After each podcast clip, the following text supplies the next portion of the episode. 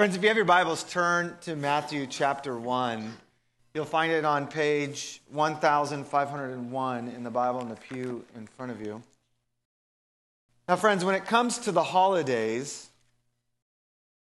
I believe there's this pressure that many of us experience with wanting to have the Christmas card idea of this time of year. You know what I'm talking about, right?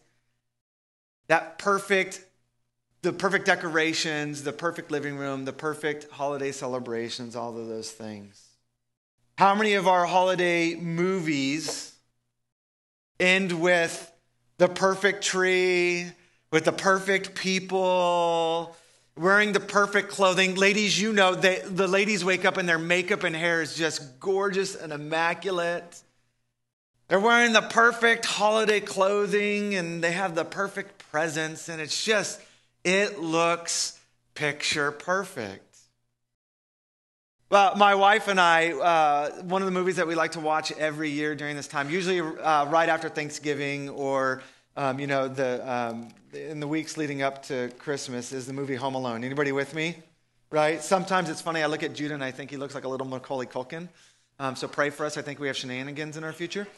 But we'll, we'll watch Home Alone, right? And how many of you parents freak out when you see what he does to his parents' house, right? And then if you watch Home Alone 2, it's, it's the same thing. It's just a bunch of chaos, but then something happens magically. Kevin McAllister, the night, Christmas Eve night, after he's just put the, uh, the bad guys through a house of horrors, it looks perfect. And he wakes up, and there's the tree and the presents, and it's snowing magically. And it's perfect. And he wakes up and he's disappointed that his family's not there. Oh, but just for a second. Because he turns around and there's his mom. And then all of a sudden, the rest of the family shows up at the magical moment, and it's perfect, and it's wonderful, and it's gorgeous. And in Home Alone 2, they wake up in the Plaza Hotel and they wake up and Mr. Duncan has given them extravagant gifts as a way of saying thank you. And again, it's this picture sort of perfect moment. Many of our postcards show Joseph and Mary traveling to, traveling to Bethlehem. And in these cards, it's, you get this sense of some tranquility, this peaceful journey that this young couple is taking to the sleepy hamlet of Bethlehem. It's usually at night and the stars are twinkling with such. And if you pay a little extra for the hallmark, there might be some glitter on there too for you. And it kind of looks like you just want to jump right into their Christmas card, doesn't it? Oh, it looks so nice and peaceful. But have you ever thought what that first Christmas was actually like for Mary and Joseph? It's my guess that it was anything but serene. In a few moments, we're going to read in our text today about the birth of Jesus. Now, I'll tell you, if you're looking for like a, a Pulitzer Prize novel, Matthew does not give us very many details. But, friends, we're familiar enough with the Christmas story. Luke fills in a lot of those details for us. We're familiar with a lot of it, but we're going to unpack some of the details that Matthew gives us that's going to color in for us a different picture of what that first Christmas day was like for them. Now, friends, unlike the movies or the Christmas cards, can we just be honest and say that our holidays can be filled with stress? Can be filled with dysfunction, dare I even say that, or the pressure to keep up with the Joneses. And if it's not with the Joneses, then how about with the pressure the children place on us when they turn in their list that they want us to give to Santa? And if your kids are growing up, then how about the pressure that you feel about trying to visit all the family and to cram in all of the family things that are happening in such a short period of time? Friends, it can add up, I think, to a busy, stress filled time of year, a time that's supposed to be filled with love and peace, tranquility. Now, in reality, and in contrary to what many of the Christmas cards portray, Christmas can be a time that brings out the worst in us. Anybody read any articles of Black, Black Friday? I heard recently that our dysfunction and uh, our lack of priorities as Americans has reached across the pond, and now Europeans are starting to freak out like we are freaking out. It can rob us if we get caught up in what society says and how we're to celebrate. It can actually rob us of the feelings of hope, love, joy, and peace that we focus on during the season of Advent. Now, last week, Tim uh, had us look at the hope that is ours that Christ brought to earth on that first Christmas. And not just what happened that first Christmas, but the future hope. Now, all of us who have been saved by Jesus Christ have to look forward to when he comes again, finally and fully in his glory to earth. Today, we're going to focus in on God's gift of love, the love that Christ brought during a difficult and tumultuous time, not just for the people of Israel, but for Mary and Joseph as well. Now, as I was preparing today's message, I keep, kept coming back to this one dominant theme. If you're taking notes, write this down. It is this that God often demonstrates his love in unexpected ways, in unexpected packages. The testimony of the scriptures is that the coming of Christ to this earth was for the purpose of dying for a world that is populated by sinners. This, God says, is his greatest demonstration of love. That while we were yet sinners, Christ died for us. In order for Christ to die for us, he had to come and live among us. That's what Emmanuel means Christ with us, God with us. And the way that he chose to come to this earth was through a poor, humble family which goes against all conventional wisdom. There was no pomp and circumstance. There was cows and straw and manure and pain and uncomfortableness. The Messiah being born to the Virgin Mary in a stable was something the people of Israel were not expecting at all. It just didn't fit the bill. And perhaps you have your own ideas of how you think Jesus Christ to sh- should show up this Christmas for you. And for you, maybe it looks like a Christmas postcard, but it's going to be something different this year for you.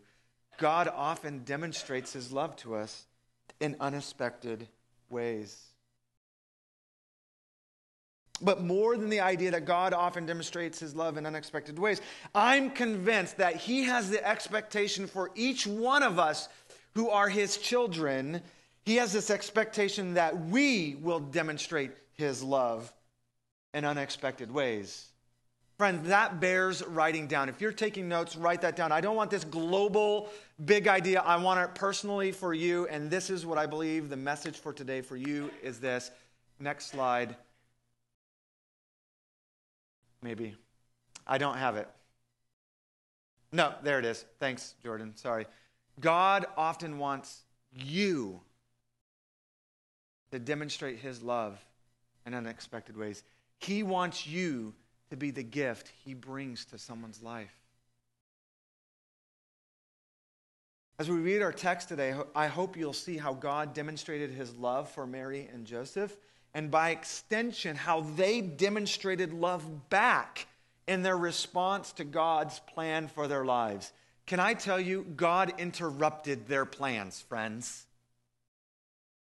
And yet their response dictates that they were loving in return. In their story are lessons for you and me about how we're to demonstrate God's love. So, would you please stand with me if you're able? And follow along as I read from Matthew chapter 1, verses 18 through 25. This is how the birth of Jesus the Messiah came about. His mother Mary was pledged to be married to Joseph, but before they came together, she was found to be pregnant through the Holy Spirit. Because Joseph, her husband, was faithful to the law and yet did not want to expose her to public disgrace, he had in mind to divorce her quietly. But after he had considered this, an angel of the Lord appeared to him in a dream and said, Joseph, son of David, Do not be afraid to take Mary home as your wife, because what is conceived in her is from the Holy Spirit. She will give birth to a son, and you are to give him the name Jesus, because he will save his people from their sins. Verse 22. All this took place to fulfill what the Lord had said through the prophet The virgin will conceive and give birth to a son, and they will call him Emmanuel, which means God with us. When Joseph woke up, he did what the angel of the Lord had commanded him and took Mary home as his wife. But he did not consummate their marriage until she gave birth to a son, and he gave him the name Jesus. Friends, this is the story of Christmas. It was recorded by Matthew for you and I to understand and to hear today. Friends, you may be seated. Think about that story for a moment. Mary was pledged to be married to Joseph. A betrothal back in those times was just as legally binding as a marriage. Usually, what would happen is for a period of time during the betrothal, when the families arranged the marriage, the son would add a, a home, a room onto their parents' house. And he would spend that time building and making a home, preparing it to receive his wife. And when he was done, they would have a wedding ceremony that lasted a week. So, guys who had to pay for a wedding for their brides, thankfully, it wasn't a week long. They had a whole week long celebration. At the end of that week, they would uh, be husband and wife and live their lives. And it was good because for that first year of marriage, a husband was not allowed to be in the army, was not allowed to go off and fight wars. The whole responsibility for that year was this couple to build a relationship, to build a home. But that wouldn't be the case for Joseph and Mary because the emperor declared a census and said you had to go to the, your, your home of origin where your family was um, where your family uh, tribe was. And so they had to travel to Bethlehem. So they're visitors to, to, to their family, to their extended family. So they're not in their own home. Mary's pregnant. And while there, he finds out that she's pregnant. It was a pretty scary time, I think, for the both of them. Friends, as, as I've been unpacking this and the lessons that we're to learn about how God demonstrates his love in unexpected ways and how we're in turn to demonstrate his love back to other people, I realize this, and if you're writing this down, you can, you can take this note down. God will love you in your fear. God will love you in your fear. Now, as I was processing this through with a, uh, another person uh, this week uh, through some text, I, I, I have a friend that likes to um, give me advice and, and feedback. And I mean that not snarkily, I mean that like I appreciate it, right? Um, if you're writing notes, I want you to also put in parentheses not only will God love you in your fear, but God will love you in your faith. Your fear and your faith. Mary didn't tell Joseph about her visit by the angel. Our text in verse 18 says that she was found to be pregnant. She was found. She didn't tell Joseph. Could you imagine that conversation? Uh, Joseph, we got to have a talk. Uh, I'm, I'm pregnant. But, but, but, but, but, but don't, don't, don't go too far thinking it's from the Holy Spirit. Joseph, if she tried to go to that with Joseph, Joseph would have been like, What? You got to be kidding. She was found to be pregnant. Uh, the Greek word to find here is something either by a purposeful search or accidentally. And, and with it, there's this element of tension in this phrase. There's a sense of scandal in this. And so I don't know about you, but if I was Mary, I tried to put myself in Mary's shoes or her sandals, right? And I would be freaking out. And I don't know about you, what situations you might be in, but you might be freaking out about something. And God tells her this is a good thing. This is how I'm going to save all mankind, Mary. And if you know Mary's response, she says, Let it be to your servant as you have spoken. Now, friends, let's just be honest. It would become obvious, at least for the women, and eventually for everyone else, that Mary was pregnant. Okay, there's a, a, a law in the law that Moses handed down that said women, when they were in their monthly cycle, were considered unclean and not allowed to worship with the community. So at some point, people are thinking, why is Mary still going to the synagogue? Why is Mary still worshiping? Isn't she unclean? Well, she wasn't because she was pregnant. And then it wouldn't take it too long. I know that the clothing of the times were more conservative than clothing of our times, but at some point, the belly would show. And it wouldn't take long before she was found to be pregnant. And we're told in verse 19 that Joseph goes into damage control. In verse 19, it says, Because Joseph, her husband, was, in our NIV, it says faithful to the law, but in other translations, it says righteous or a just man. And yet, because he was faithful, he, he was a law abiding Jew, he was righteous according to the laws that they had. He did not want to expose her to public disgrace. He was starting to plan how, how do I absolve this? How do I annul this relationship? Again, she hadn't told him. It was found out she's pregnant. He did not at this time know that it was by the Holy Spirit. So he's thinking, this girl that I was betrothed to had been unfaithful. But do you notice Joseph's response to an offense?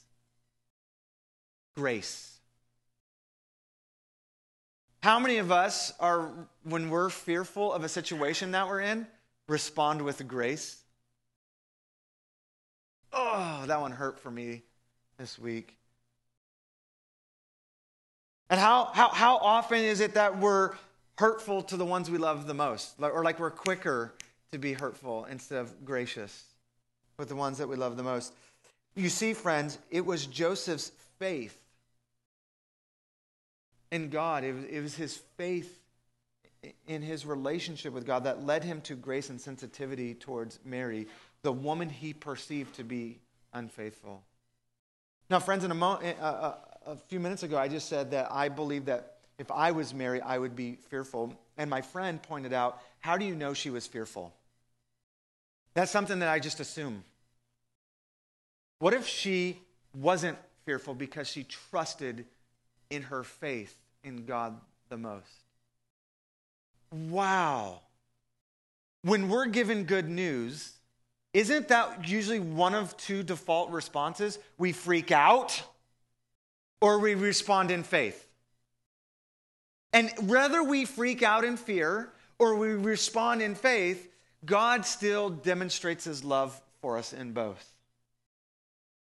I'm mindful of the story of Peter when he walked on the water, right?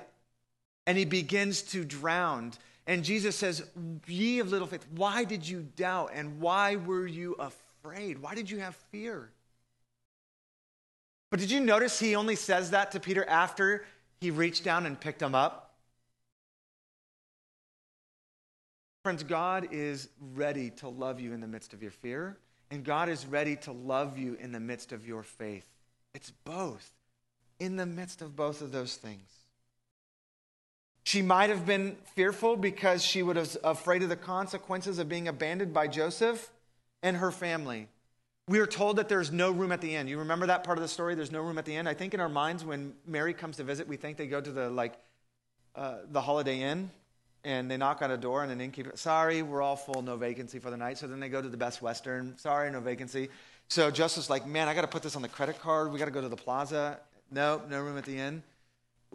Friends, can I tell you that um, that's not the right way to think of the story? Um, the language for inn is better guest room, better translated guest room. And we suppose that it wasn't that they were trying to go find a hotel or a motel, because those really didn't exist back then, but that they went to their family and knocked on the door. and said, Hey, uncle, can we have a place to stay? Can we stay in your guest room? Can we stay in your inn? And they said, Sorry, we can't have you in here because your wife is pregnant and you're not the father. Have you thought about that? That even her own family wouldn't accept them because of the scandal of her pregnancy. She was found out to be pregnant. I don't know who is taking the guest room, but can't you make some room for a pregnant lady, please? And so they say, We can't put you there, but you can go sleep with the cows. You, it, it, she might have had a little bit of fear because of how people were going to treat her and the consequences. But she might have had faith. She might not have been fearful because she trusted God so much. She says to the angel of the Lord, May it be done to your servant as you have said. Can you imagine a 14 to 19 year old girl being visited by an angel saying that? That takes great faith. So, whether it was fear or whether it was faith, she trusted in God, and God chooses to love her and chooses to love through her. And because of their response, we get to experience God's love today. Friends, but eh, there's an application for us. Who in your life is in a state of fear? Is there someone that you know that has a reason to fear, or maybe they're unnecessarily fearing over a situation? How can you show them God's love this Christmas? Could it be by not overreacting? Could it be by not shoving them aside? Could it be by not abandoning them? Friends, not only does God demonstrate his love to us in unexpected ways, but God wants us to demonstrate that to others. And so we need to be willing to love people in their fear and in their faith. The second point, if you're taking notes, is that God will love you in your frustration. God will love you in your frustration. It says that Joseph resolved to divorce Mary quietly in verse 19. The NIV reads, he had in mind, and it can be translated resolved. He had made a decision, he had chosen a course of action. Well, Mary's pregnant. I, I, I don't know why, I don't know how. She is. Maybe at this time he knew that it was of the Holy Spirit. Man, Mary's saying that she's pregnant of the Holy Spirit. That is a tough pill to take. I don't know. That's, that's, I don't know about that one. Either way, he had came up with this plan to divorce her quietly. This was not a light issue for him to come to, friends, because it had the potential to greatly affect both of their lives and reputations. It could, if other people mishandled it, resulted in Mary's death. It's not how we treat divorce today in America, where we're really cavalier about it as a society as a whole. I, I don't want to downplay how it affects people personally, but, but it's not like it was back in Mary's days. But then we read, he had in mind, he had resolved, he had a chosen course of action. But then we read that after he had considered these things, an angel appears to him. Now, that phrase, but after he had considered, could be translated as he was considering. So he had a course of action, but he was still pondering it, which means that his heart and his mind was open to a different persuasion, to, to other data. He hasn't so closed off his mind to a course of action that he couldn't have made a course correction. Friends, he wasn't so stubborn, is what it means. Joseph, therefore, was open to hearing from the angel. He could receive a heavenly visitor. Now, if we allow frustration to rule our hearts, if we allow ourselves, our mind, our decisions to become so stubborn, then is it possible that we would silence the Holy Spirit's influence in our lives and not be open up to another persuasion?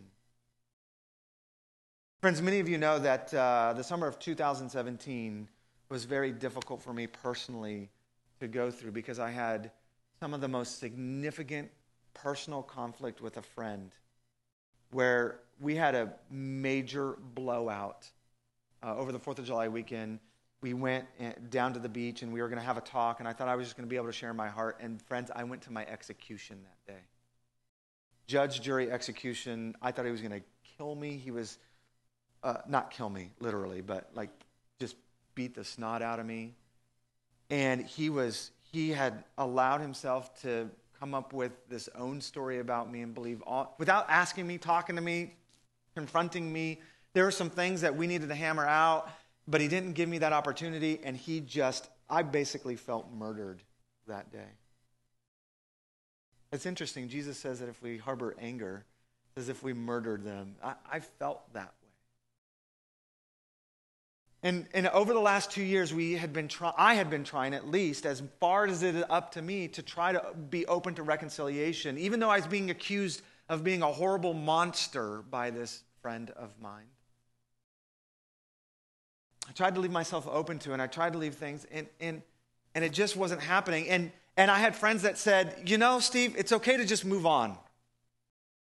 And friends, if you knew all the details, you would have been like, what are you doing, Steve? Trying to even, why would you even want to be friends with someone like that again? And I just felt like I had to be open to reconciliation. But friends, I could have allowed myself to be so stinking stubborn in my heart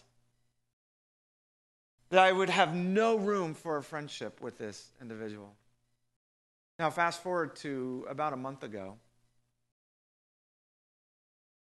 And through his own stupidity, I'll just call it that, stupid actions, he's found himself in a very difficult and delicate situation. I just felt the Holy Spirit saying, reach out to him. I said, but ah, I tried, and he didn't. And I got hurt, and I don't know if I want that anymore. And I was frustrated with him, yet I did it, and oh my gosh, I'm finding that I get to be walking through him through a difficult time. We get to have lunch this Tuesday, friends. I get to walk through him in this moment, and it, it was difficult. He frustrated the snot out of me. And yet, because I hadn't been so stubborn, I was open to the Holy Spirit to say, reach out. I don't know where this story goes, but I have to continue to hope that God's going to use me to demonstrate love to him in unexpected ways. Friends, who in, you, in your life are you frustrated with? Do they go by son? Do they go by daughter? Do they go by employer? Not you, Tim. Do they go by pastor? Who do they, what, what's their name? What's the relationship? How long has the tension, the frustration built up in you? Have you closed your heart off to them? If God can love you and me, stubborn people, while we're yet sinners, Christ died for us. God wants to use you to demonstrate his love in an unexpected way. Maybe you're going to call someone and that's going to just cause them to pass out because they thought it was closed with you. How can you be loving, open to loving and forgiving people this Christmas whom you're frustrated with? Friends, God will love you in your frustration. We see him loving Joseph through Joseph's frustration. He sent him an angel. God gave you the Holy Spirit.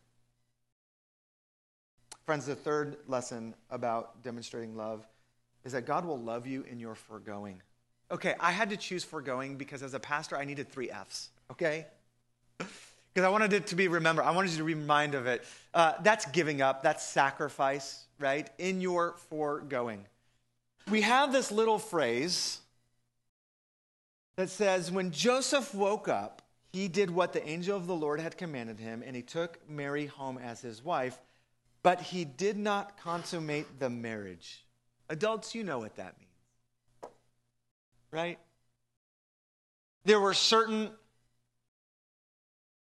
choices of intimacy that he forego, that he, that he pa- took a pass on in order to do things right, in order to maintain, to maintain that, that belief, that conviction that this is the Holy Spirit.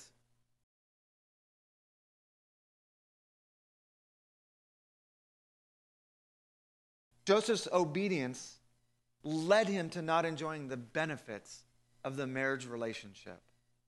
I don't know, a month, two months.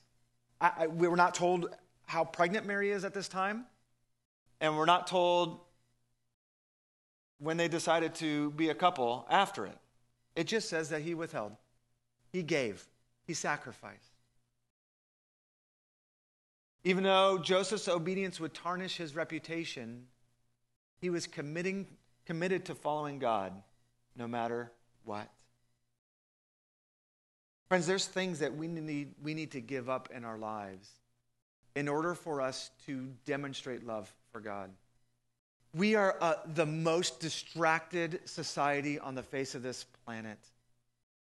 I'm reading this book called The Ruthless Elimination of Hurry, and it is like rocking my world. I actually finished reading it. I need to go back and reread it. Um, let me tell you, any of you have a smartphone, you might want to consider doing a digital detox over Christmas. Because how many of you have found you're waiting in line at a bank? Maybe you're waiting in line at a light, red light. Don't confess that here. And you just reach for your phone for no apparent reason. You just reach for it and, and, and you're like, why am I on this thing? It didn't go off, it didn't ring, it didn't vibrate, but you find yourself touching it. Did you know the average iPhone user touches their phone 2,617 times in one day? That's it. They have this, uh, they have this psychologists have this, uh, this diagnosis called phantom phone syndrome, where you think it rang, you think it vibrated. How many of you are watching a movie, you hear a tone in the movie, and you go to your phone because you think it's yours? Right? Friends, sometimes you need to give up, eh, maybe this Christmas, you need to give up something because it's so distracting you from seeing how God's loving you right now or from God using you to love someone else. What is it you need to give up this Christmas in order to see God in a new way and in order to share love in a new way? Maybe better yet to put it what do you need to give up in order to obey God?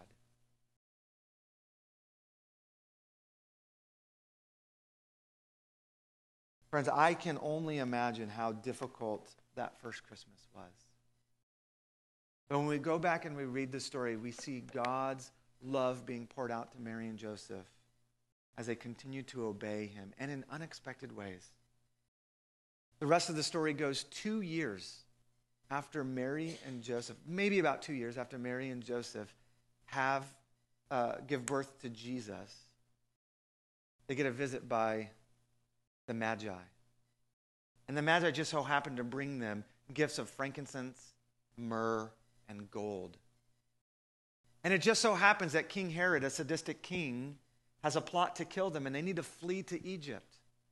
How would they have done that if it was not for the extravagant gifts given to them by the Magi.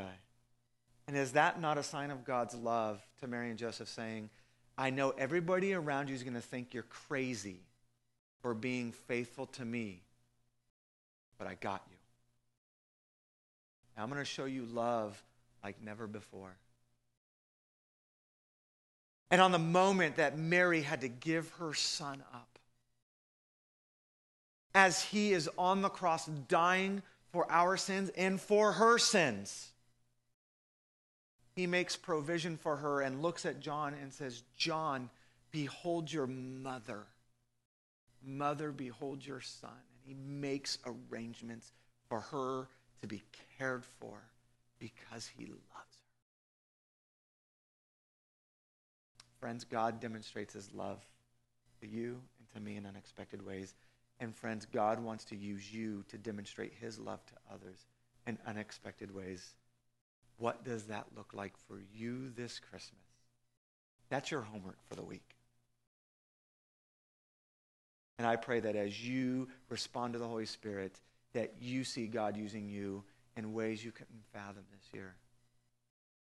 And that you have a different Christmas than you thought you were going to have this year, a different Christmas than, than what you were planning since Thanksgiving.